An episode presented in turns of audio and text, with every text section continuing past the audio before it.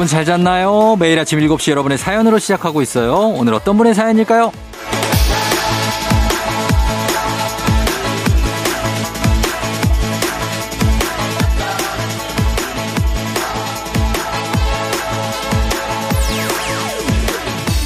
문혜진님, 중학교 때 담임쌤이 학교 다닐 때가 천국이라고 그러셨는데 그 말이 무슨 말인지 이제 알 것 같아요. 좀 힘들어도 방학이 있어서 참 좋았는데 직장 생활 힘들 때 한 달쯤 방학으로 쉬어가면 얼마나 좋을까요?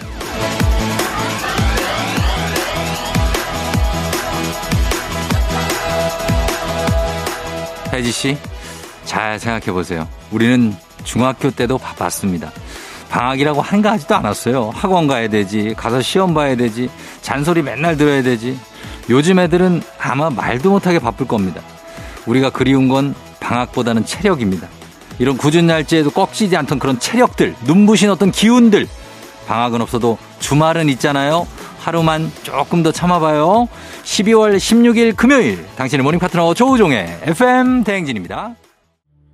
12월 16일 금요일 89.1MHz 조우종의 FM 대행진. 오늘 첫 곡은 브리트니 스피어스의 My Only Wish로 시작했습니다. 예, 브리트니 스피어스, 뭐, 머라이어 캐리, 굉장히 뭐, 캐롤들, 예, 요즘에 또 마이클 버블레, 또 캐롤의 어떤 그런 느낌들.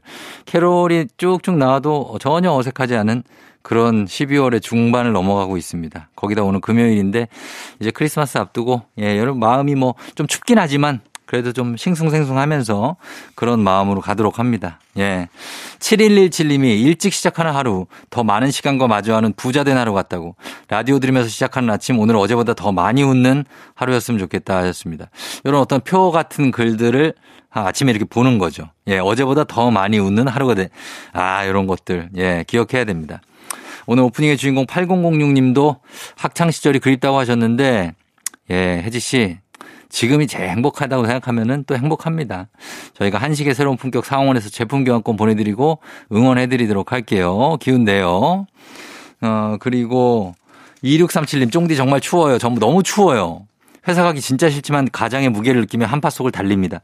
책임감과 가족을 사랑하는 마음으로는 한파도 이길 수 있을 것 같아요. 이거죠, 사실. 예, 이걸로 이겨나가는 겁니다. 책임감. 가족을 사랑하는 마음이 바로 책임감입니다. 예, 이걸로 가는 건데 가끔은 우리가 또 힘들 때도 있고, 아, 이제 또 힘들어서 좀 쉬고 싶다. 이럴 때도 있지만, 그래도 또 기운을 내는 것이 가족들의 얼굴이 막 떠오르니까. 그죠? 2637님도 힘내요. 자, 오늘 그리고 동네 한바퀴즈는 패자부활전이 있는 금요일입니다. 따로 신청은 여러분께 받지 않고 오늘은 동네 친구 응원해 주시면 저희가 선물 드리고 그리고 청취자 퀴즈도 있으니까 3부도 놓치지 마시면 좋겠습니다. 문자는 주제를 따로 드리지는 않을게요. 주제 없는 금요일이지만 morning 간식 드리니까 일부에 뭐 어떤 사연도 괜찮습니다. 보내주시고 간식으로는 저희가 초콜릿 드리도록 하겠습니다. 자, 사연 단문 50원 장문백원의 문자 샵 8910 콩은 무료니까 많이 전해주시고 행진이 이장님과 전하고 싶은 소식도 남겨주시면 됩니다. 자, 그럼 저희는 7시에 뉴 퀴즈 바로 만나봅니다.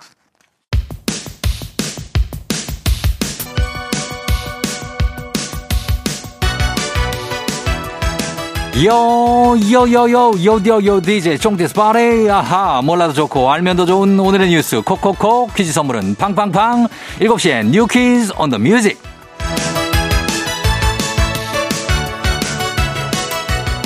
뉴스 퀴즈 음악 한 번에 챙겨보는 일석삼조의 시간이죠. 오늘의 뉴 퀴즈 바로 시작합니다.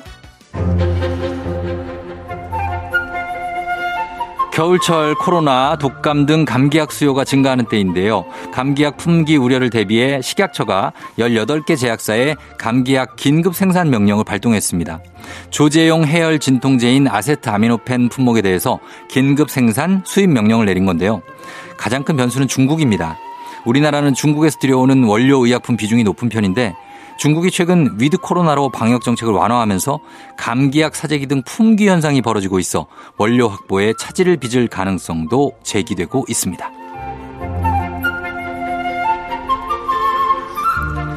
크리스마스를 앞두고 유통업계에서는 이미 케이크 전쟁이 벌어지고 있다고 하죠. 호텔에서 판매하는 10만 원부터 20만 원대에 달하는 고가의 케이크들 지난해 대비 케이크 가격이 두세 배나 올랐음에도 없어서 못 팔 정도라고 하고요. 반면 대형마트들은 만 원대의 케이크로 가성비를 앞세우고 편의점에서는 미니 케이크로 1인 가구 공략에 나섰다고 합니다. 크리스마스 케이크에서도 소비의 양극화 현상이 뚜렷해 보이지만 크리스마스를 준비하는 사람들의 설렘, 값으로 매길 순 없겠죠? 올 한해 SNS를 달군 트렌드는 뭘까요? 인스타그램 측에 따르면 올해 가장 팔로워 수가 많았던 해시태그로는 샵 공스타그램, 샵 공부 자극글, 샵 공부 인증 같은 공부, 샵 만보 걷기, 샵 오운환, 오늘 운동 완료 같은 운동 관련 키워드라고 합니다. 그래서 올해의 키워드를 아예 갓생이라고 선정했다는데요. 갓생, 신을 의미하는 갓과 인생의 생이 합쳐진 단어로 부지런하고 성실하게 사는 삶을 뜻하는 신조어입니다. 끊임없이 자기 개발을 하는 2030의 모습이 인상적인데요. 참고로 올해 가장 많이 태그된 지역은 성수동, 짧은 1분 영상에 가장 많이 활용된 음악으로는 뉴진스의 어텐션이었다고 하네요. 자, 여기서 퀴즈입니다. 센스 있는 여성들의 inner care 브랜드 정관장 화애락 이너제틱과 함께하는 7시엔 You Quiz. 오늘의 문제 나갑니다. 해시태그란 게시물의 분류와 검색을 용이하도록 만든 표시인데요. 단어나 문구 앞에 이 기호를 붙여야 합니다. 과연 어떤 기호일까요? 1번 슬래시, 2번 따옴표, 3번 샵. 정답 아시는 분들 음악 듣는 동안 단문 50원 장문 100원 문자 샵 8910 무료인 콩으로 정답 보내주시면 됩니다. 다섯 분 추첨해서 선물 드릴게요. 자, 음악 나가요. 샵 스위티 FM 댕진에서 드리는 선물입니다.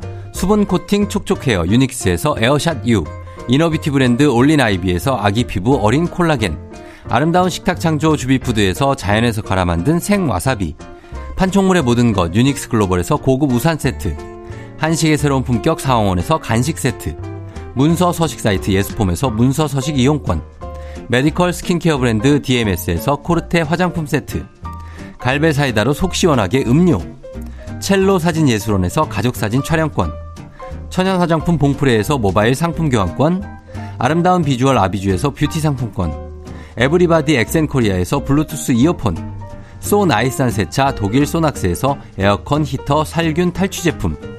판촉물 전문 그룹 기프코 기프코에서 KF94 마스크. 주식회사 산과드레에서 한줌 견과 선물 세트. 의사가 만든 베개 시가드 닥터필러에서 3중 구조 베개. 하남 동래북국에서 밀키트 복요리 3종 세트. 블라인드의 모든 것 월드 블라인드에서 교환권.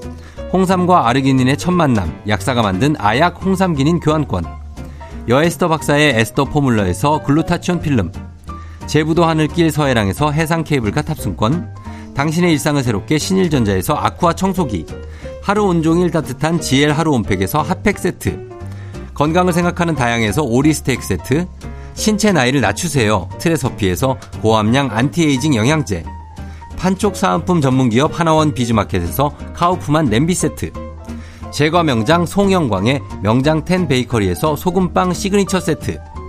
안전한 마스크 루미안에서 다회용 연예인 패션 마스크. 톡톡톡 예뻐지는 톡스앤필에서 마스크팩과 시크릿 티 팩트. 줄기세포 배양액 화장품 더세린에서 anti-aging care HC 세트. JW 생활건강에서 내 차를 상쾌하게 피톤 케어를 드립니다.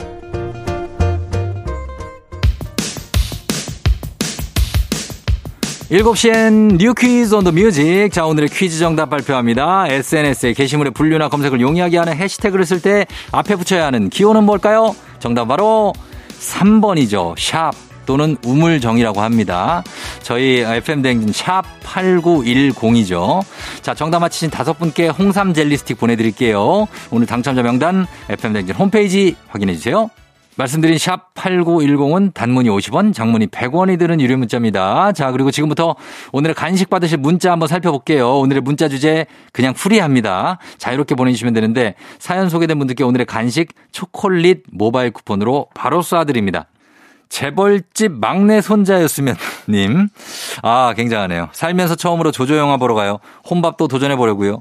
핸드폰에 저장된 전화번호는 수백 개인데 편하게 연락할 사람이 없네요. 조금씩 혼자의 삶이 익숙해져요. 아, 진짜 전화번호 수백 개, 수천 개인 분들도 있어요. 근데 그래도 편하게 연락할 사람은 없는 이 현실. 그래도 한두 명, 두세 명 정도는 만드는 게 좋을 것 같아요. 자, 재벌집 막내 손자였으면 님은 어, 저희가 초콜릿 보내드릴 테니까 재벌집 막내 손자였으면 님이 하고 싶은 거 다 하시면서 초콜릿 맛있게 드시고 조조 영화도 보시기 바랍니다. 코트님, 딸이 첫 월급 받으면 뭐 사줘? 물어봐서 현금이 가장 좋다 그랬더니 기억에 남는 걸로 사주겠다고 하더니 운동할 때 따뜻하게 쓰고 가라고 털모자와 장갑을 사왔네요. 모자 써봤는데 귀여운 어린이 같고 좋아요. 마음에 들어요.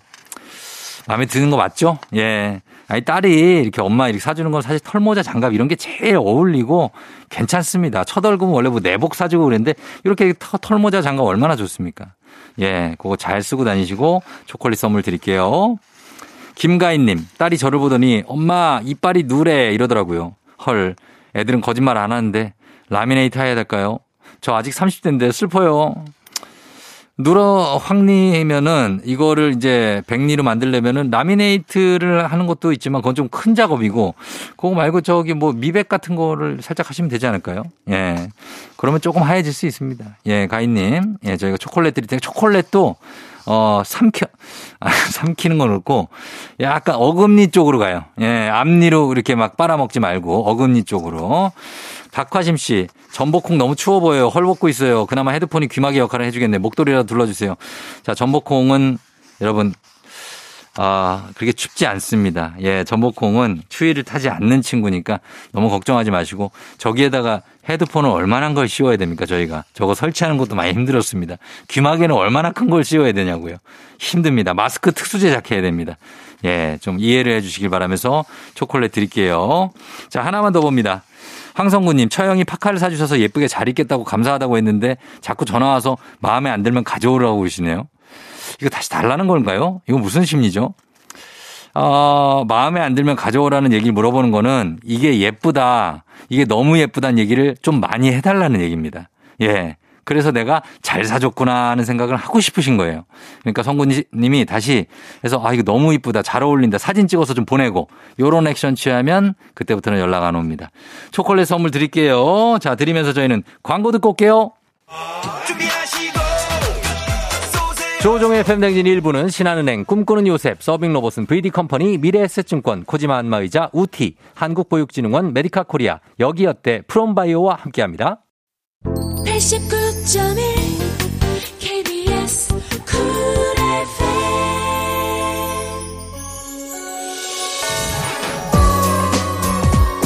조종 FM 댕진 함께하고 있는 신나는 금요일입니다. 자, 오늘 저희 1부 끝곡으로 핑클의 1999년 크리스마스에는 자, 요것도 거의 캐롤의 일종입니다. 이 곡 듣고 잠시 후에 행진이 이장님하고 다시 돌아올게요.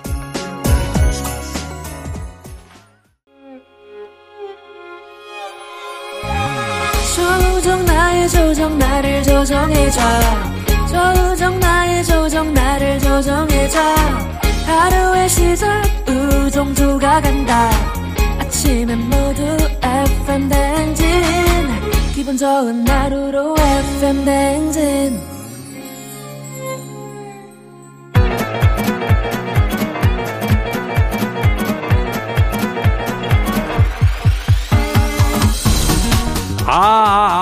예, 그 마이크 테스트 하는 겨. 예, 들려요? 행진이 이장인데요. 지금부터 저, 어, 행진이 주민 여러분들 소식 전해 들어가시오. 행진이 단톡이요.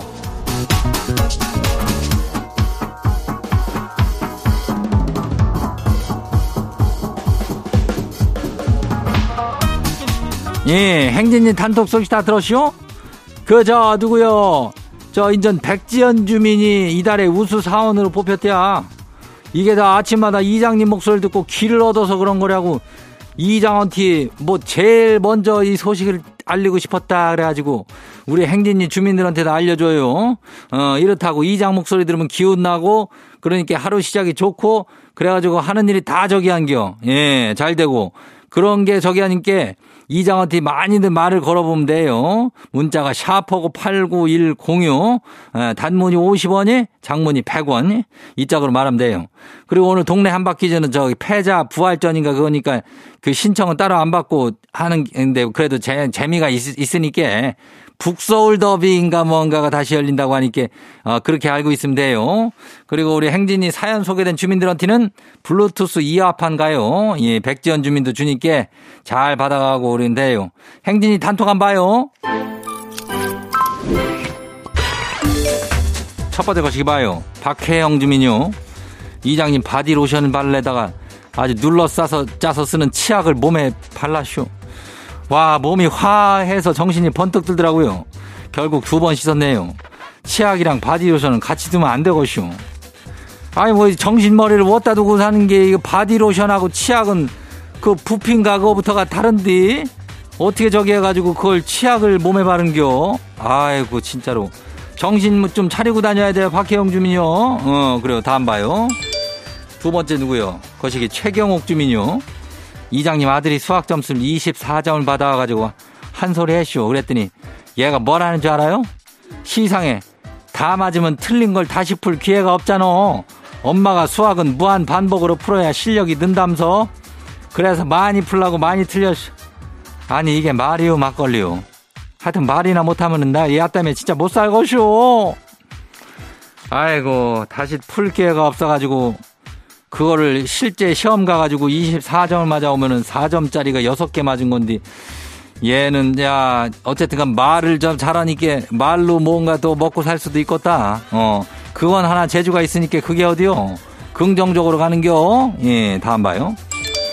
누구요? 김민성 주민요. 이장님 운전면허증 갱신할 적에 이제 인전 저 영문 신청을 하잖요. 예 그거 하면 뒷면이 영문 면허증으로 나오더라고요. 지가 내년에 해외여행 계획이 있어가지고 영문 신청을 한번 해봐시오. 이따 경찰서 가서 찾아와야 되는데 그거 저 괜히 설레고 떨리, 떨리네요. 뭐, 어, 영문으로다가 신청을 하면은 그게 영어가 되는 뭐 이장은 이런 거를 해본 적이 없어가지고 모르지만은 아무튼 간에 뭔가 멋이 있을래나? 예, 영어로 뭐 이게 킴, 성, 민성, 킴 이렇게 나오는 게 하여튼 한번 나오면 우리한테 저 사진으로 한번 보내봐요. 그래요. 예, 다음 봐요. 누구요? 9030 주민요. 이장님 군 제대 후에 복학 전까지 스키장 알바를 하러 왔는데 엊그제 대학 CC였던 전 여친이 지가 아는 후배랑 얘는 남자 후배요. 둘이 아주 다정스럽게 스키장에 놀러 온 거 있죠? 아니 지가 군대에 있을 때는 고무신을 거꾸로 신더니 이게 다 이유가 있었나 봐요. 날도 추운데 맴까지 추워가지고 이 상태로 이거 스키장에서 두 살, 두 달 동안 알바 잘할 수 있을까요? 아니, 뭐, 이런저런 저 이유야 있겠지만은, 그 고작 두 달 하는데 그거를 중간에 그만두거나 그러면 안 돼요. 어, 이런 이유로다가 그만두면은 누가 계속 일을 할 수가 있는겨. 신경을 쓰지 말어. 이런 인간들은 상종도 하지 말고 스키장에 뭐 9박 10일 있진 않을 거 아니요.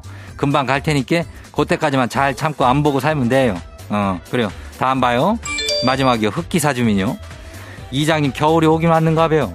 실내에 들어오면 안경에 김이 한가득 서리는데 눈에 뵈는 것도 없고 불편해 환장하고쇼. 안 그래도 상당히 불편한데 안에는 진운 보고 단추구멍 같다고 아주 배꼽이 빠져요. 이건 뭐 약 올리는 거래요. 뭐래요.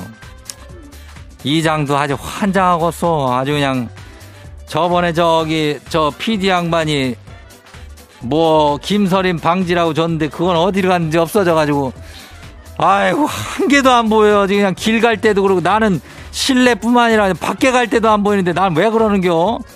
하여튼 이거 안경 안경 쓴 사람들은 고민이 많아요. 어? 이거에 대한 서름을 누가 알아줄겨?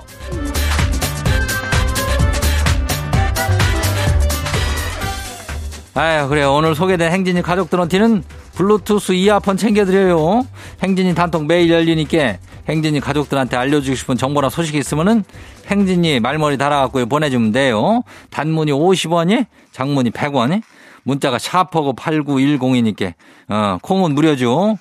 그리고 일단 우리는 저기 노래 듣고 올게요.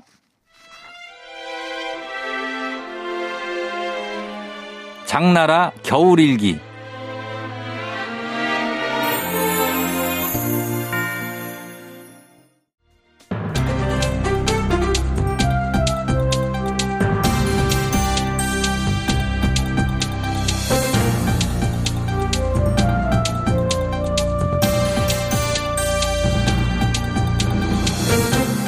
안윤상의 빅마우스 저는 손 석석석석 회입니다.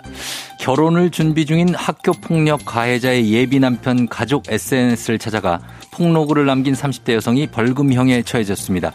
자, 이 소식은 누가 전해 주시죠? 예, 안녕하십니까. 예, 송강호입니다.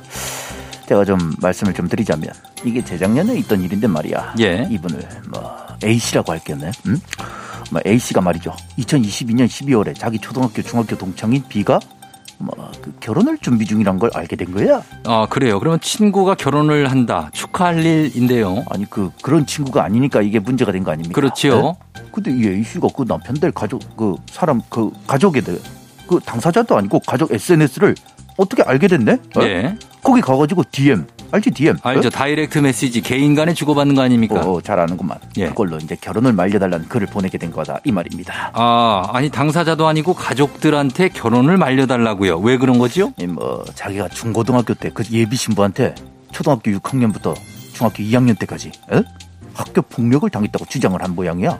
자, 그래요. 그럼 그게 사실인가요? 아니 뭐 근데 그, 그거는 밝혀진 바가 없는데 일단 그걸로 상대 가족한테 전파될 개연성이 있잖아요. 예. 그래서 명예훼손이 가능한 거니까 300만 원의 벌금형이 나왔다 이겁니다. 자, 이게 만약에 사실이라면 10년이 지났어도 울분이 풀리지 않아서 이렇게 DM을 남긴 거다라는 건데 참 안타깝네요. 예, 뭐 그래서 이 뉴스를 들고 온 겁니다. 내가 이 학교 폭력 이게 사람한테 얼마나 큰 상처를 준 거냐 이 말입니다. 예. 평생 지워지지 않는 분한 마음을 낳는 일이에요.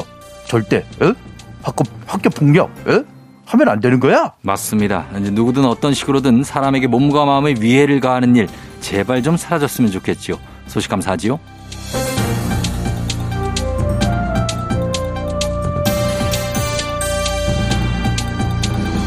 다음 소식입니다. 얼마 전 전철 승강장에 마트 카트가 끼이는 사고가 있었지요. 온라인에서 영상이 공개되면서 많은 분들이 걱정을 하고 당, 황당해했는데요. 안녕하세요. 김수미예요. 예. 그 영상 봤어요? 어떤 분이 마트 카트를 저 전철로 끌고 들어가다가 불꽃 튀고 그래가지고 위험하니까 들고 들어오지 말라고 그랬더니 괜찮아 이러면서 우겨가지고 싸움이 났었어요. 자, 그거는 제가 보지는 못했는데 그런 일이 있었군요. 아우 정말 꼴보기 싫어 죽겠어. 아니 마트 카트가 왜 여기저기 돌아다니고 있어? 아파트에도 있더라. 예. 아니 마트에 안대문에도 붙어 있어요. 카트 반출을 금지합니다. 근데 그걸 왜 그렇게들 그냥 들고 그걸 나가요? 그게 뭐 굳이 변호를 하자면 이 물건이 좀 무겁기도 하고 요즘은 또 환경 문제로 비닐봉투 사용이 제한돼 있으니까 이제 아우. 집까지 그러니까 적당히 살 만큼 사시고요. 장바구니 들고 다니면 되는 거 그거를 막 그거 어떻게 들고 들고 나와 그거를 아주 예, 예. 몇년 전부터 문제라고 그렇게 말을 하는데 말을 안 들어 왜 그 아유 그냥 그걸 왜 들고 나오고 저- 예, 자 진정하시고요. 자 그러면은 이게 아직도 이렇게 문제가 되는 곳이 많은가 보죠? 그래요. 이거 마트 근처 아파트들 가보잖아요. 그 도로 위에 막 카트 놓여 있어가지고 뭐 심지어는 아파트 그 저기 엘베 앞에 딱 있는 경우도 있고 그래요. 그 주차장에다 세워놔 그 주차하기도 참 어렵고 예. 나는 사실 이게 근데 마트도 좀 문제라고 봐요. 이 지경이 됐으면 강력하게 제지를 해야지 카트도 다 이거 마트 사유재산이잖아요. 이거 절도죄로 걸면 다 들어가는 거거든 이게. 자 그렇습니다. 참고로 절도죄는 6년 이하의 징역에 1천만 원 이하의 벌금에 처해지지요. 그러니까 그거 다 신고하고 벌금 왕창 때려버린다 그러면 그 누가 가져가겠어? 귀찮으니까 서비스랍시고 가져가든지 말든지 하면서 자기네가 수고해오고 그러니까는 정신 못 차리는 사람들이 아직도 많은 거예요. 아무 제발 좀 그러지들 마세요. 좀 그거 수고하는 사람 얼마나 거기까지 진짜 가더라 그 수고하러. 맞습니다. 소비자는 쇼핑카트도 마트의 사유재산이라는 것을 기억을 하셔야 되겠고요. 마트 쪽에서도 어, 요 이렇게 사- 카트를 가져가는 것을 방조하는 일은 없었으면 좋겠네요. 자, 오늘 소식 여기까지지요.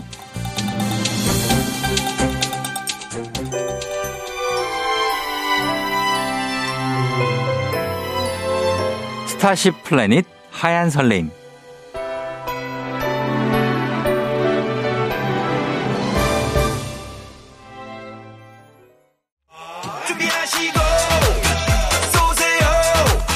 조우종의 FM댕진 2부는 고려기프트, 셀메드, 티웨이 항공, 엔라이튼, 르노코리아 자동차, 펄세스, JW 생활건강과 함께합니다. KBS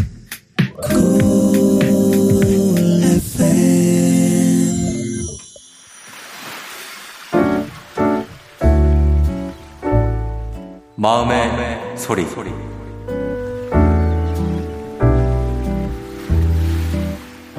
아버지, 아들 재명입니다. 어제도 하루 종일 잠만 주무셨죠?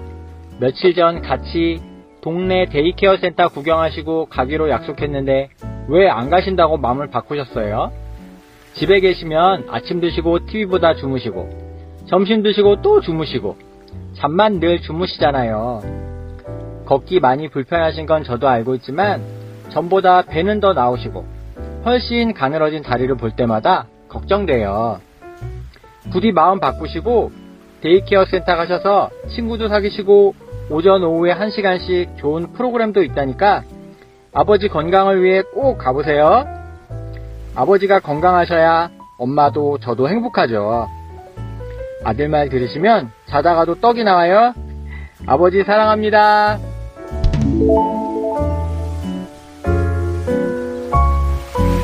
네, 오늘은 노영 아빠님의 마음의 소리였습니다.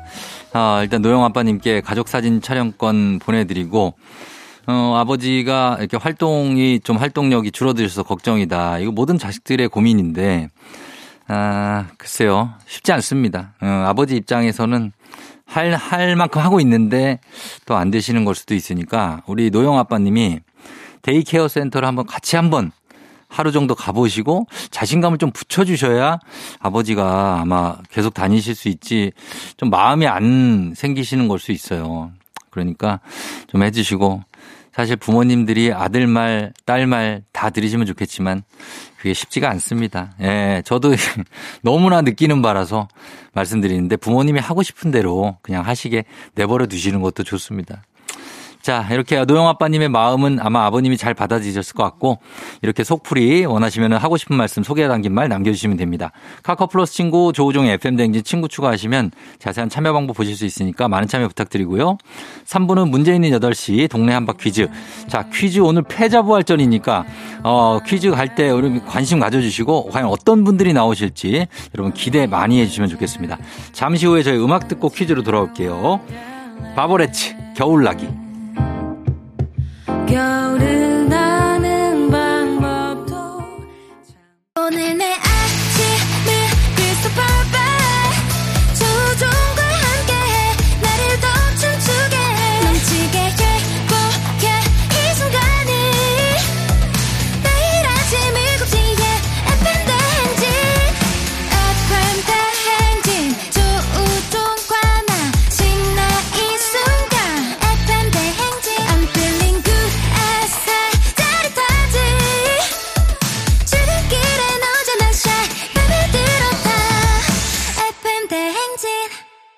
조종의 FM 대행진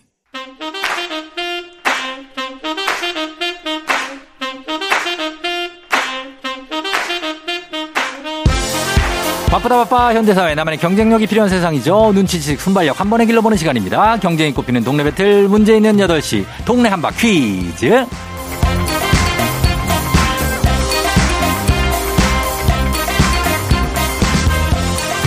시드니로 가는 가장 쉬운 선택 키웨이 항공과 함께하는 문제 있는 8시 청취자 퀴즈 배틀 동네 한바 퀴즈.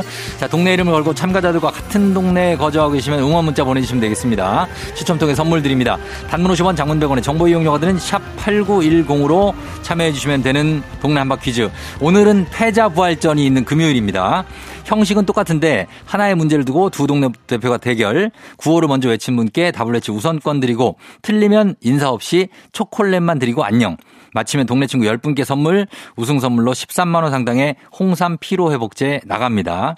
자, 오늘은 11월 30일, 지난 11월 30일에 나란히 도전했다가 나란히 탈락한 북서울 더비 다시 한번 진행해 보도록 하겠습니다. 자, 북서울 더비 오늘 기대가 많이 되는데 만나보도록 하겠습니다. 먼저 도봉구 쌍문동 대표였죠. 다솜 씨. 그때 퀴즈 정답이 높새바람이었는데 높을 바람 하고 아, 탈락했던 그때 어, 다친 다리 아직도 깁스 중이라고 하는 다솜 씨 만나봅니다. 안녕하세요. 안녕하세요. 다솜 씨. 네. 지금은 당시의 충격에서 좀 벗어났어요? 아니요, 아직도 못 벗어나겠어요. 왜요? 예? 아, 아. 왜, 왜? 아쉽게 틀려가지고. 높을 바람 때문에? 네, 아. 음, 그 나중에 찾아보고 나서 아유, 왜 틀렸을까 그랬어요? 네, 절대 못 잊을 것 같아요. 아, 그러니까 알고 있는 문제였는데, 그죠? 네. 자, 오늘은 어떻습니까? 오늘 조금 긴장은 됐는데. 예. 네, 꼭 맞추고 싶어요. 그러니까 오늘은 진짜 꼭 맞춰요. 그 네. 염원이 느껴져요. 네. 오늘은 뭐 앞뒤 볼 것 없이 오늘 그냥 맞춰요. 네. 알겠습니다. 잠시만요. 자, 다음 도전자 만나봅니다. 오늘 북서울 더비 도봉구 쌍문동 대표에 이어서 성북구 정릉동 대표입니다. 도윤 아빠. 아, 퀴즈에 떨어진 후 집에서 놀림을 좀 받으셨다고 하는데, 야, 이번에 우승할 수 있을지 만나봅니다. 도윤 아빠 안녕하세요. 네, 안녕하세요. 예, 자, 반갑습니다. 집에서 뭐라고 놀리셨나요? 아, 그냥 동시 안녕이라고 안녕 안녕 계속 하더라고요. 아, 안녕, 안녕을 계속해요? 아, 이런, 이런. 도윤이는 뭐라 그러고요? 도윤이가 그렇게 돌리고. 아, 도윤이가? 네네. 아하, 지금 오늘, 오늘 만약에 또 떨어지면 그 다음에 어떻게 되는 거예요? 아, 말을 안 해야 될 것 같아서. 말을 안 하고 오늘 좀 약간 비밀로 하고 있습니까? 아니요, 얘기는 했는데. 예. 그, 일단 듣지 못하게 해야 될 것 같습니다. 아, 일단은 방송을 듣지 못하게 한다. 네. 아, 알겠습니다. 예. 자, 일단 성북구 정릉동 대표가 정릉하고 쌍문동이니까 멀지 않아요. 그죠? 네네. 예, 두 분 다 북서울인데 도봉구와 성북구 북서울 더비 이제 시작해 보도록 하겠습니다. 두 분 인사하시죠. 네, 안녕하십니까. 어, 만나서 또 만나서 반갑습니다. 안녕하세요.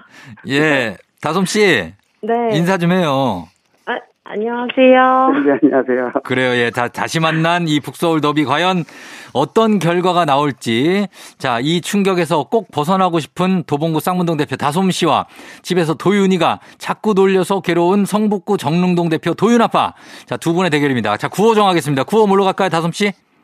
정답이요. 정답. 자, 도윤 아빠는요? 도윤으로 하겠습니다. 도윤으로 갑니다. 정답 대 도윤. 자, 연습 한번 해볼게요. 하나, 둘, 셋. 정답. 좋습니다.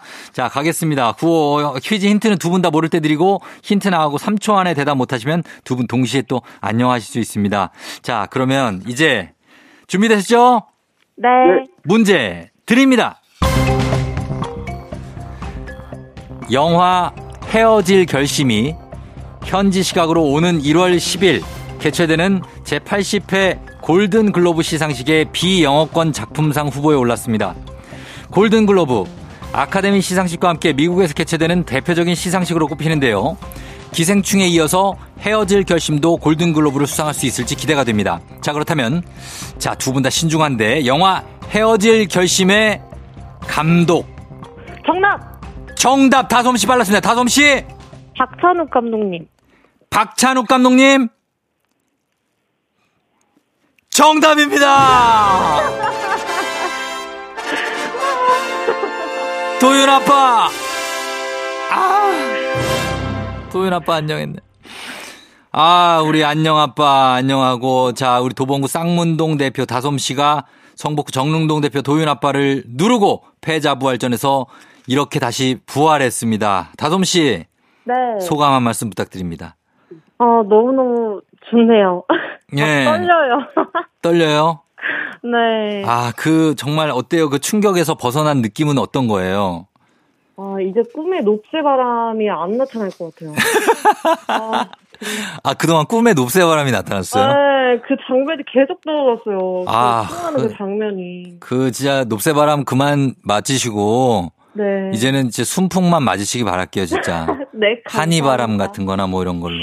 네, 감사합니다. 예, 그래 이제 높을 바람의 충격에서 벗어난 아, 쌍문동 대표 다솜 씨 축하드리면서 일단은 네. 저희가 선물 동네 친구 10분께 드리고 패자 부활전 선물로 13만 원 상당의 홍삼 피로 회복제 드릴게요.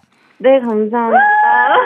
어, 응원단 있어요? 응원단 누구예요? 네, 응원단 있어요. 지금 제 병원에서 일하고 있는데 부장님이 지금 옆에서 응원해주고 계세요. 아, 지금 거기 지금 뭐 간호 부장님이에요? 아, 아, 아니, 상담 부장입니다. 상담 부장님. 네. 아, 감사합니다. 다솜 씨 화이팅 한번 해주세요. 우리 다솜이 화이팅! 아, 예. 아, 상담부장님 응원으로 지금 맞췄네요, 다솜 씨. 아, 네, 감사합니다. 예, 그래요. 다솜 씨. 네. 추운데 건강 조심하시고. 네, 저 예. 한마디만 해도 돼요? 한마디 더 하세요, 하세요. 예.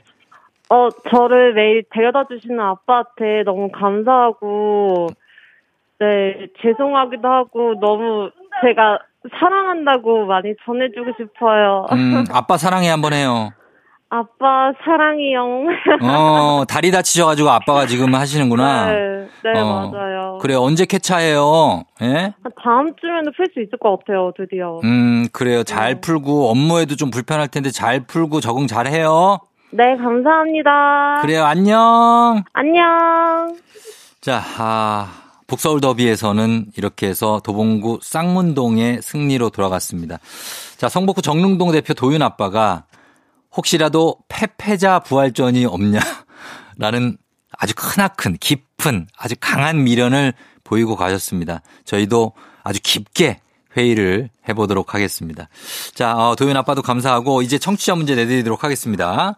자, 나갑니다. 27년 전 오늘 1995년 12월 16일 붉은 악마가 탄생했다는 거 알고 계신가요? 이 붉은 악마가 생긴 배경은 PC통신 시절로 올라가는데요. PC통신 축구 동호회 운영자 10명이 서울 대학로에 모여서 축구 응원 문화에 관한 의견을 나눴습니다. 그날이 바로 12월 16일이었는데 그때 조직적인 응원 체제를 갖추자는 취지로 Great 한국 이것 클럽을 발족시키면서 붉은 악마가 탄생한 겁니다. 운동팀 또는 선수나 연예인 등을 지지하고 응원하고 지원하는 사람들의 모임을 이것이라고 부르죠. 붉은 악마의 시초는 Great 한국 이것 클럽입니다. 자, 이것은 무엇일까요? 1번 서포터즈 클럽, 2번 헬스 클럽, 3번 나이트 클럽. 자, 과연 Great 한국 무슨 클럽이었을지 정답 보내시고 짧은 걸 50원, 긴 건 100원 문자 샵 8910 콩은 무료입니다. 정답자 10분께 선물 보내드릴게요. 그리고 재밌는 오답 한 분 추첨해서 주식회사 홍진경 더 만두에서 만두 보내드리도록 하겠습니다. 저희 음악 듣는 동안 여러분 정답 보내주세요. 음악은 주주클럽 나는 나 주주클럽의 나는 나 듣고 왔습니다. 자, 오늘 청취자 퀴즈 이제 정답 바로 발표하도록 하겠습니다. 정답은 바로 어 두구두구 두구두구 두구두구 두구두구 서포터즈죠. 서포터즈. 예. Great 서포터즈. 정답 맞힌 분들 중에 10분 저희가 선물 보내드릴게요. 베스트 오답자 한 분도 저희가 뽑아서 주식회사 홍진경 더 만두에서 만두 보내드리겠습니다. 조우종의 FM댕지 홈페이지 오셔서 선곡표에서 명단 좀 확인해 주시면 좋겠네요. 어, 저희는 이제 바로 가겠습니다. 간추린 모닝뉴스 만나볼게요.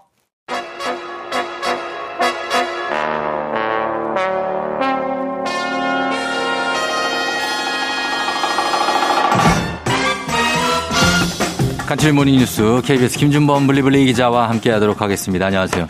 네, 안녕하세요. 김준범 기자도 뭐 이렇게 금요일 같은 때가 되면 좀 기분이 조금 산뜻하다든지 아, 뭐 가장 좀 좋죠. 설렌다든지 설레기까지는 아니지만 아니 그건 아니고 가장 행복한 요일이 금요일이죠. 아 좀 쉴 수 있습니까? 일단 뭐 토요일이나 일요일은 물론 제가 이제 당직일 때도 있지만 당직 아니면 네.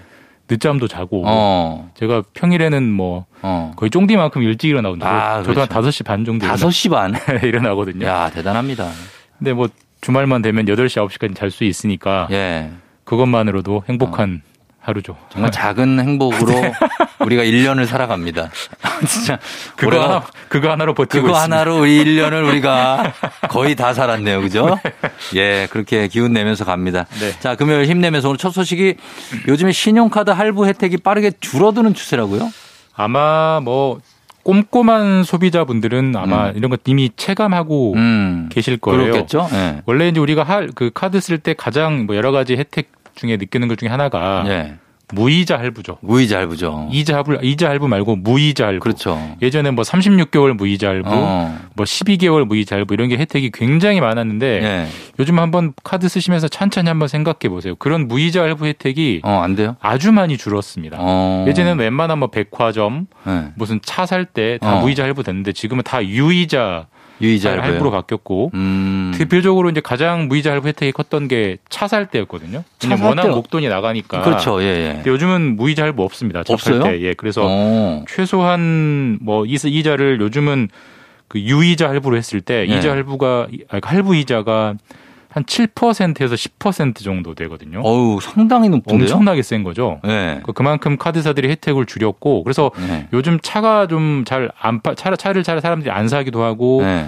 뭐 회사 입장에서 잘 안 팔리기도 하는데 그 중에 어. 이유 중에 하나가 이 카드 혜택이 없어가지고 사람들이 음. 목돈이 없으면 예. 차 사기가 힘들다라는 말이 나올 정도로 음. 신용카드가 지금 여러 가지 혜택을 줄이고 있습니다. 사실 12월이면은 사실 차 자동차 회사 입장에서는 굉장히 그 2월 되기 전에 대목이죠, 대목. 대목이고 네, 네. 할인도 엄청 세게 하는데 그런데도 요 신용카드의 이율은 높이고 있다. 맞습니다. 아, 그런 얘기입니다. 자, 그리고 이것도 기준금리 상승하고 당연히 관련이 있겠죠? 네, 당연히 있습니다. 사실 약간의 이제 공부가 좀 필요한데 우리가 예. 은행은 이제 은행이 고객들에게 대출을 해주는 기본적인 구조는 이런 거죠. 우리가 음. 은행 찾아가서 예금 적금을 들잖아요. 예. 그럼 그 돈을 가지고 또 다른 고객들에게 대출을 해주고 그렇죠. 그 금리 차이를 이제 먹으면서 예대 마진을 마진. 먹으면서 예. 은행들이 이제 운영이 되는 구조인데 예, 예. 근데 카드사는 한번 생각해 보면 사실 우리가 미리 긁으면 음. 한 달 뒤에 결제할 때까지는 카드사가 미리 돈을 주는 거잖아요. 그렇죠, 그렇죠. 카드사는 무슨 돈을 가지고 있어서 어. 그 돈을 우리가 쓴 돈을 미리 결제해 주느냐? 예, 무슨 돈이죠? 카드사는 예금을 못 받죠. 예. 그래서 채권을 발행을 합니다. 아. 그러니까 카드사가 회사채 채권을 발행해서 예. 그렇게 돈을 땡겨 와서 음. 그 돈으로 이제 미리 결제를 해주고 한 달 뒤에 고객들이 쓴, 쓴 돈을 이제 다시 받는 방식인데 음, 예. 이 채권을 이 세상에 공짜는 없으니까 채권도 발행할 때 금리를 줘야죠. 금리가 있군요. 예. 근데 요즘 기준금리가 워낙 빨리 올라가다 보니까 채권 금리도 엄청 많이 올라갔어요. 그러니까 음. 그 카드사들이 부담해야 되는 채권 금리가 높아지다 보니까 예. 카드사들도 이제 고객들에게 무이자 할부, 각종 포인트, 뭐 캐시백 이런 걸 혜택을 줄 여유가 사라지는 거죠. 음. 그 여유가 사라지는 거에 이제 하나가 무이자 할부 등의 카드 혜택이 빠르게 사라지고 있다라는 네. 겁니다. 지금 채권 시장은 어떻습니까? 그때 레고랜드 사태 때문에 채권 시장이 아주 불안했었는데 네. 지금 좀 잡혔습니까? 어, 급한 불은 껐습니다. 네. 급한 그래서 이제 레고랜드 사태 때문에 그때 웬만한 기업들이 뭐 삼성전자 이런 기업들도 채권 발행이 힘들 정도로 어, 예. 자금줄이 꽉 막혔었는데 일단 예. 정부가 돈을 풀어가지고 일단 예. 막힌 구멍은 뚫려서 돌아가는 돌아가곤 있는데 예. 사실 이 채권 기준금리 인상이라는 게 사실 뭐 어제만 해도 미국 연준이 또 올렸거든요. 금리를 또 올렸죠. 그럼 내년에 빅스텝. 또 우리나라도 또 올릴 거기 때문에 예. 금 채권 금리는 계속 올라갈 거예요. 그러니까. 그러면은 채권을 찍어서 돈을 빌리는 회사의 부담은 점점점 우리가 대출 이자 높듯이 네. 회- 회사들도 채권 이자가 높으면 부담이 되기 때문에 그렇죠. 이 채권 시장은 계속 내년에도 답답해질 것이고 음. 사실 채권 시장이 부담되는 게 개개인에게 직접적으로 다가오는 건 없지만 음. 방금 말씀드린 신용카드 혜택 줄이는 것처럼 다 결국은 간접적으로 그렇죠. 모든 거죠. 게 혜택이 빡빡해집니다. 예. 내년에도 그런 영향은 지속될 것 같습니다. 어, 일단은 그, 그냥 기본적으로 생각을 단순하게 해보면 금리가 오르면 사람들이 사실 조금 뭔가 금융 활동을 꺼릴 것 같다는 생각이 들거든요. 덜 쓰죠. 덜 쓰게 되고 네. 그리고 집 같은 경우도 안 사고 안 사게 되고 미루고. 미루고 뭐 개인만 그런 게 아니라 모든 회사도 그러기 때문에 네. 회사가 또 돈을 안 쓰면 네. 그게 또 결국 돈이 안 도니까 어. 개개인의 소, 소득도 줄고 줄고 전반적으로 경색이 되고 전반적으로 소득이 줄게 되고 음. 뭐 그렇게 되는 거죠. 그래요. 그래서 어 다음 소식도 그렇게 이어가면 요즘 물가난이 실감이 되는 통계 결과가 있습니다. 예. 직장인 자영업자 구분 없이 모두 실질 소득이 감소했다. 이런 예. 조사가 나왔습니다. 그러니까 실질 소득 그러니까 네. 명목 소득 말고 그러니까 월급이 내가 설령 작년에 200만 원을 받고 음. 올해 201만 원을 받았어도 네. 명목은 만 원이 오른 거지만 예. 물가와 비교하면 이게 오른 게 아니지 않느냐. 그 내린 걸 수 있다. 이제 그거를 실질 소득, 물가 상승률하고 명목 그 명목 소득의 상승률을 비교하는 게 실질 소득인데 예. 올해 5%나 줄었습니다. 줄었어요. 그러니까 내가 그 정확한 통계를 보면은 모든 국민의 평균 명목 소득은 음. 0.5%가 늘었어요. 약간 늘고 약간 늘었는데 물가가 한 6%가 늘었기 음. 때문에 예. 사실 가만히 있으면 내 소득이 줄어든 거죠. 그래서 그러네요. 뭐 직장인 자영업자 할 거 없이 실질 소득이 마이너스 5%나 됐다는 것은 사실 통계상 이렇게 많이 깎인 적이 거의 없을 정도로 음. 올해 모두의 살림살이가 네. 아주 많이 빡빡해졌다. 네. 근데 뭐 여러 차례 말씀드리지만 뭐 내년도 크게 다를 것 같지는 않아서 음. 하여튼 여러 가지로 좀 지갑 사정을 잘 점검해야 되는 시기가 이어질 것 같습니다. 그렇습니다. 자, 그리고 하나만 더 보면 이것도 요즘에 좀 시끄러운데 인천의 그 종합병원, 상급 종합병원에서 소아청소년과에서 입원 환자를 당분간 안 받겠다고 하면서 소아과에 대한 관심이 좀 커졌거든요. 예, 이것도 약간 그 의료계에서는 약간 충격적인 일입니다. 예, 어디냐면 인천에 사시는 분 잘 아실 거예요. 인천의 길병원이라고 유명한 병원이죠. 인천을 대표하는 종합병원입니다. 그렇죠. 거기서 소아과 입원을 안 받겠다는 건 이 병원이 문을 연 이래 최초인데 어. 왜 안 받느냐? 네. 의사가 없어서 의사가 없다. 여기에 인천 길병원에 소아과 의사가 딱 두 명이 있는데 예. 매일매일 오는 그 외래 환자도 받기 버겁기 때문에 그렇겠죠. 입원 환자까지 받으면 입원한 아이들을 돌봐줄 수가 없다. 네. 그래서 답이 없기 때문에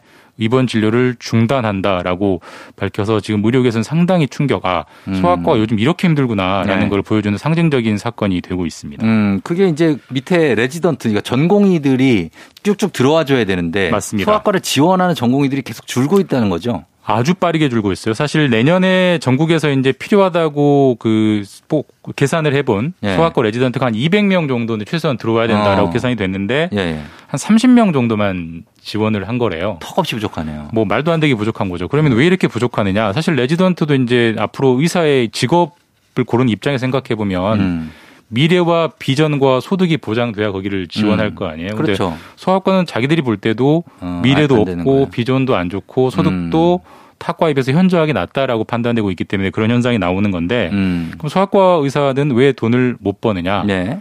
단순합니다. 뭐예요? 저출산이기 때문에 아, 아이들이 없어서. 아기가 없으면 어. 환자, 그 병원 입장에서 수익을 창출할 고객이 그렇죠. 줄어들기 때문에 예, 예. 뭐 이미 다 통계상 나와 있잖아요. 예, 예. 어떻게 되돌릴 수 없는 그런 추세이기 때문에 음. 이 영향으로 소아과 사- 사정이 굉장히 어려워지고 있고 근데 이게 경제적으로만 이렇게 두면 안 되는 게 결국 음. 아이들이 어쨌든 적긴 하지만 매년 태어나고 그 아이들이 자랄 때 아픈데 그럼. 고쳐줄 의사가 없다. 아, 심각한 문제죠. 문제거든요. 그래서 예. 이 부분은 정부가 좀 빠른 대책을 세워야 한다라는 지적들이 많습니다. 알겠습니다. 여기까지 듣겠습니다. 지금까지 김준범 기자와 함께 했습니다. 고맙습니다. 네, 감사합니다. 조우종의 FM대행진 3부, 지벤컴퍼니웨어, 참 좋은 여행, 위블링, 티머니 모빌리티, 천재교과서, 밀크티, 소상공인시장진흥공단, 1588 천사대리, 프리미엄 소파에싸, 와우프레스, 금성침대, 금천미트와 함께합니다.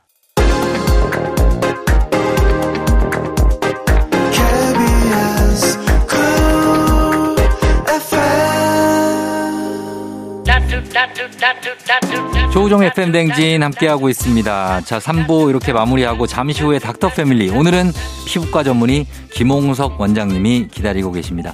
잠시 후에 다시 돌아올게요.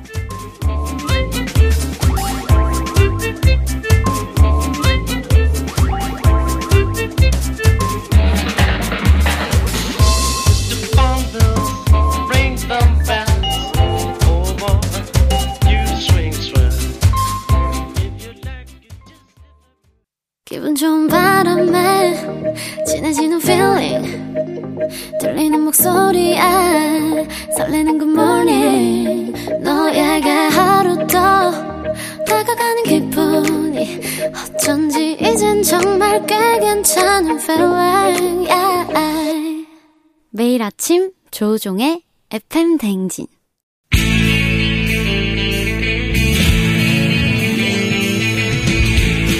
살아가면서 사자 들어가는 가족은 꼭 필요하다고 하죠. 의사, 판사, 변호사. 다른 건 없어도 우리의 의사는 있습니다. FM대진의 의사가족 닥터 패밀리.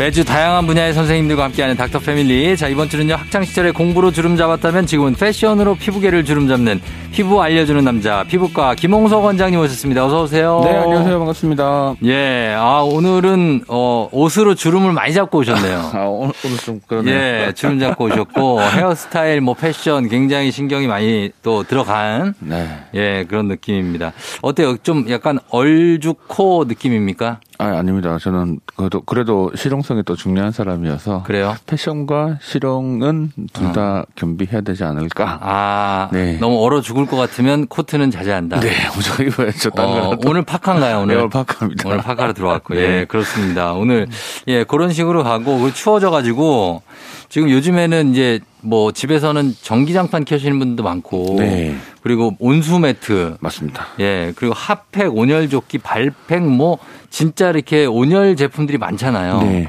그래서 주의해야 되는 게 화상, 네. 저온 화상이라고 하는데, 그걸 한번 주제로 잡아봤습니다. 네, 이게 요즘 뭐 겨울철 날씨 추워지기도 하고요. 또 요즘에 그런 간단하게 붙일 수 있는 제품들도 많이 출시되면서 예, 예. 이런 문제들이 조금 늘어나는 것 같아요. 그런 것 같아요. 네. 그래서 그 어떻습니까? 그 뜨거운 물이나 뭐 불에 대는 화상하고 이 저온 화상하고 어떤 게 다른 겁니까? 아, 이게 아무래도 이제 뜨거운 거는 아주 그 순간에 고온의 열에 네. 피부에 탁 닿으니까 생기는 문제가 바로 즉각적으로 반응이 보이는 반면에 물집 생기고 막. 그렇죠. 예. 좋은 화상은 인지를 하지 못하는 경우가 되게 음, 맞아요, 많습니다. 맞아요. 그래서 예.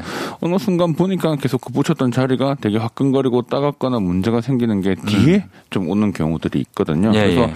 사실은 실질적으로 바로 뜨거운 열을 한 번에 줬느냐 아니면 우리가 어 바로 화상을 입지 않을 정도의 낮은 열이지만 그게 길게 어, 어. 접촉이 되면서 생기는 문제가 좋은 화상입니다. 저는 예전에 그 파스 있잖아요. 네.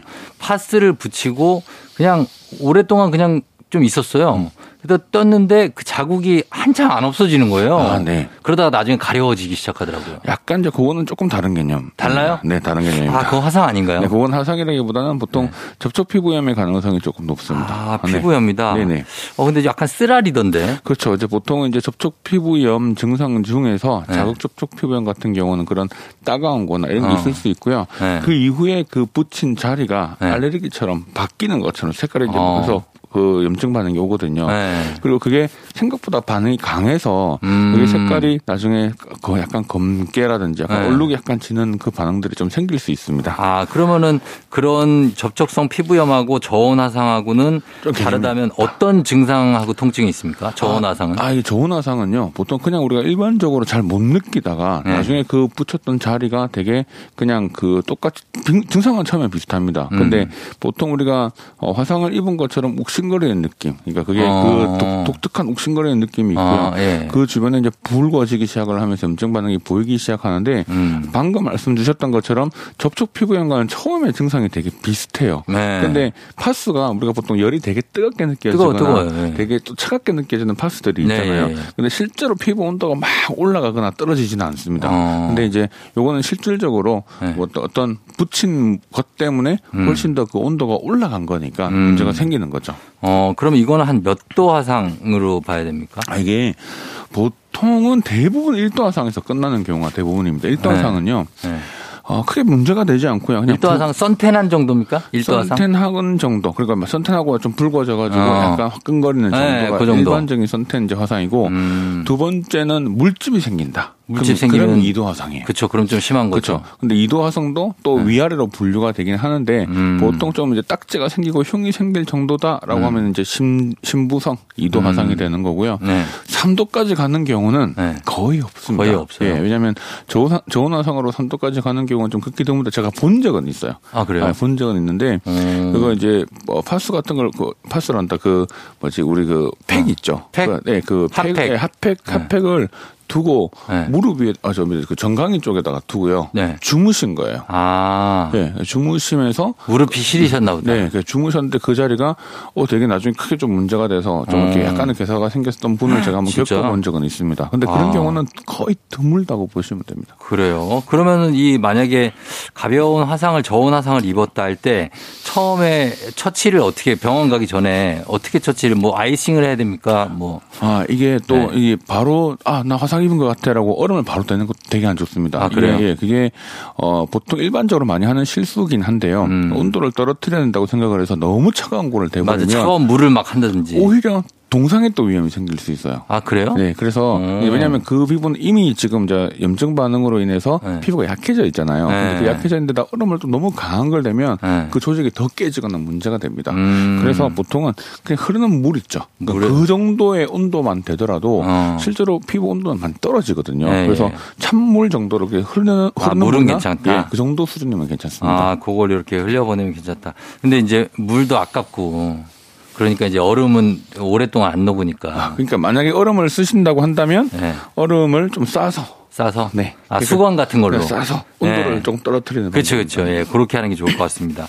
그러면 거기에다가 혹시나 이제 물이나 이런 얼음 말고 감자를 갈아서 올리는 민간요법이 있는데 그건 어떻습니까? 아 이게 네. 어 감자도 사실은 뭐 우리가 흔히 말하는 진정이나 이런 것들로 되게 많이 쓰긴 하는데요. 네. 실제로 그 감자 안에 들어가 있는 성분들이 되게 자극이 있을 수 있는 성분이어서요. 아, 그래요? 요즘에는 즉각적으로 바로 그 자리에 되는 것은 그렇게 추천하고 있지는 않습니다. 어. 오히려 찬물이 차라리 나을 수도 있어요. 찬물이 낫다. 네. 감자는 그냥 먹는 게 낫다.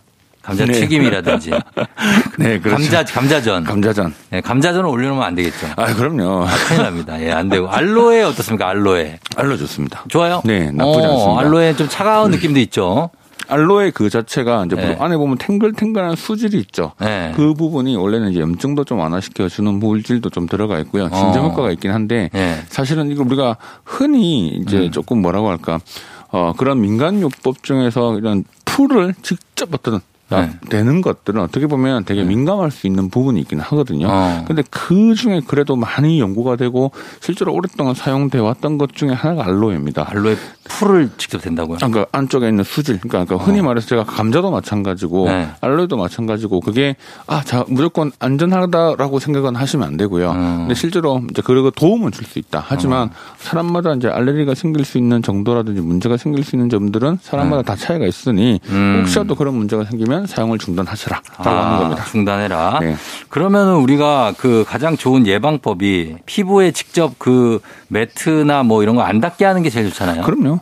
그럼 어떻습니까? 전기장판이나 온수 매트 요거 뭐 이것까지 뭐 여쭤봐서 그렇지만 몇 도 정도로 맞추고 좀 자거나 글쎄요. 보통은 네. 우리가 뭐 맥시멈까지 틀어 놓으시는 분들도 많긴 한데 예. 뭐 피부 온도에 보통 우리가 생각하는 온도보다 조금만 더 올라가도 어. 우리가 따뜻하다고 일반적으로 느끼기 때문에 한 38도? 너- 그렇죠. 뭐 그 정도 선도도 되게 뜨겁게 느껴집니다. 나중 되면. 어, 그래서 예.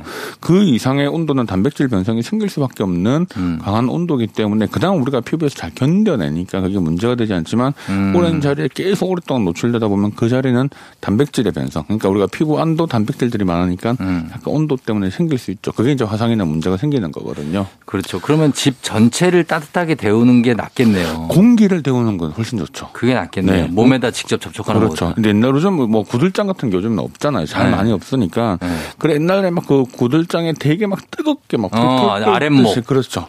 그러니까 그런 아랫목에 너무 앉아 있으면 뜨겁기 한 네. 뜨거운 정도. 근데 요즘은 그렇게까지 하는 경우가 잘 없기도 하고 음. 전기가 또 잘 이렇게 골고루 또 깔려 있다 보니까 실제로 음. 아주 균일하게 들어가잖아요. 네. 근데 그런 부분들은 직접 닿는 거고 공기를 조금 더 데우면 사실 그렇게 뜨겁게 하지 않아도 어. 일단 기본적으로 우리가 느끼는 건 따뜻하다고 느끼기 때문에 네. 크게 막 너무 이제 어, 바닥보다는 공기에 좀 어, 집중하는 게 좋을 공기, 것 공기에. 집중해라. 네. 자, 오늘은 피알람 김홍석 선생님과 함께 겨울철 온열기구로 인한 저온화상 주의법 얘기 나눠보고 있습니다.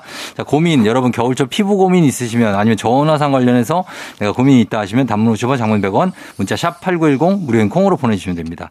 저희는 음악 한 곡 듣고 와서 여러분들 고민 좀 볼게요. 10cm, 어제 너는 나를 버렸어. 10cm의 어제 너는 나를 버렸어 듣고 왔습니다. 자, 오늘 조우종의 팬댕진 매주 금요일에 닥터 패밀리 오늘은 피부과 전문의 김홍석 선생님과 겨울철 온열용품으로 입을 수 있는 저온화상 주제로 얘기를 하고 있는데 여러분들 질문들 한번 볼게요. 4059님. 회사에서 조그만 난로를 다리 옆에 오래 두고 생활했더니 종아리 혈관에 파랗게 거미줄처럼 보이는데 징그러워서 깜짝 놀랐어요. 병원 갔더니 화상이라는데 이거 언제 없어질까요? 하셨습니다.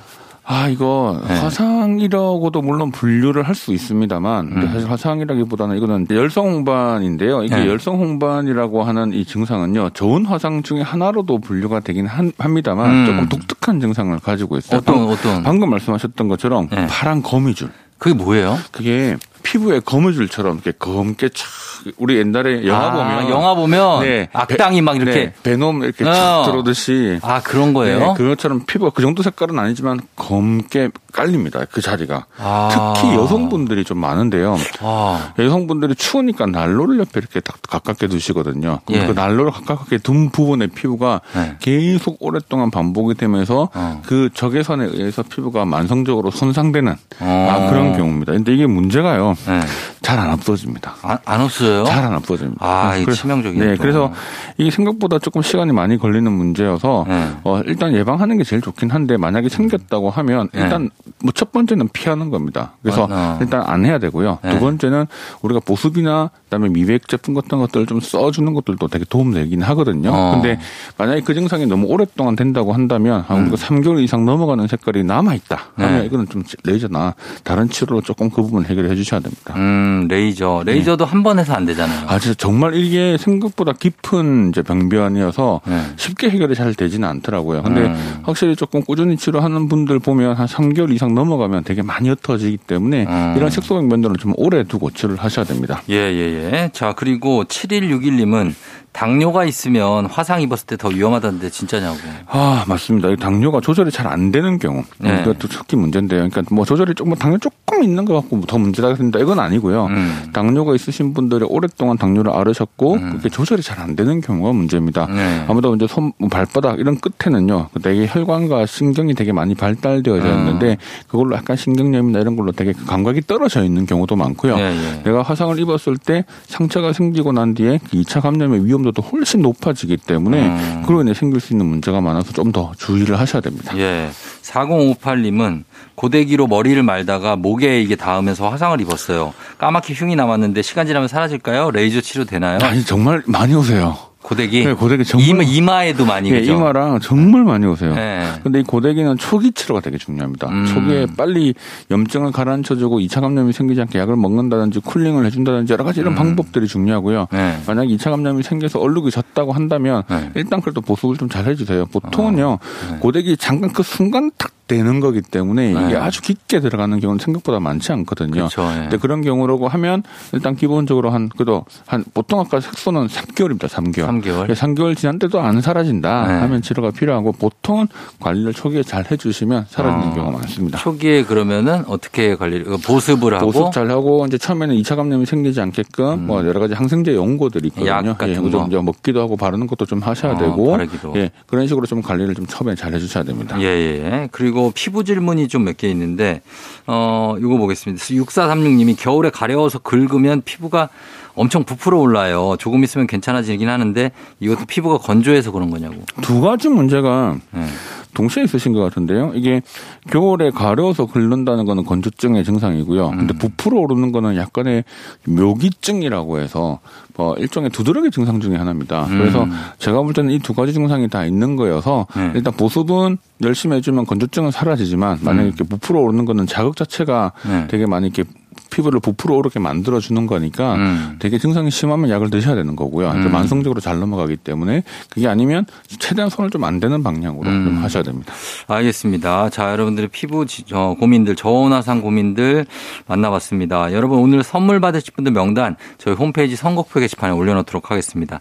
자, 김홍수 원장님 오늘도 뭐 아주 명쾌하게 예, 해결해 주셔서 너무 감사하고요.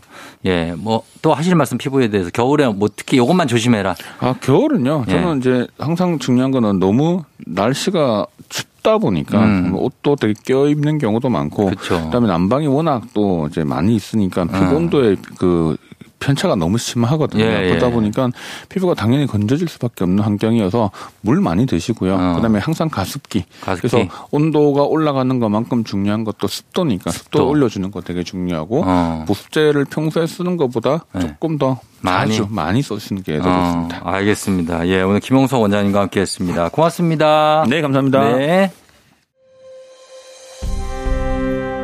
조우종의 팬댕진 이제 마칠 시간이 됐습니다. 여러분 금요일 예 신나는 시간이죠. 잘 보내시고요. 오늘 끝곡으로 김동률의 노래 전해드리고 저도 인사드리도록 하겠습니다.